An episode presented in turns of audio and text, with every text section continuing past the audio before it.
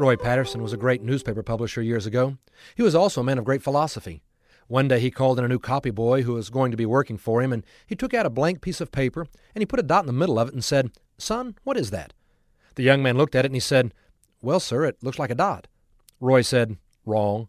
That's the most powerful symbol in the English language. It's a period. You can't ever learn how to write a good story unless you learn how to use a period. Learn how to use it well. The same is true about life. You can't ever have a good life story unless you learn how to use a period. Yesterday is gone. With all of its regrets, mistakes, heartbreaks, and pain, it is over. A period signals the end, but it's also where a new sentence begins. Yesterday is called the past. Tomorrow is called the future. Today is a gift. That's why they call it the present. Put a period on yesterday and enjoy your present today. That's something to think about. I'm Bob Long with St. Luke's Methodist Church.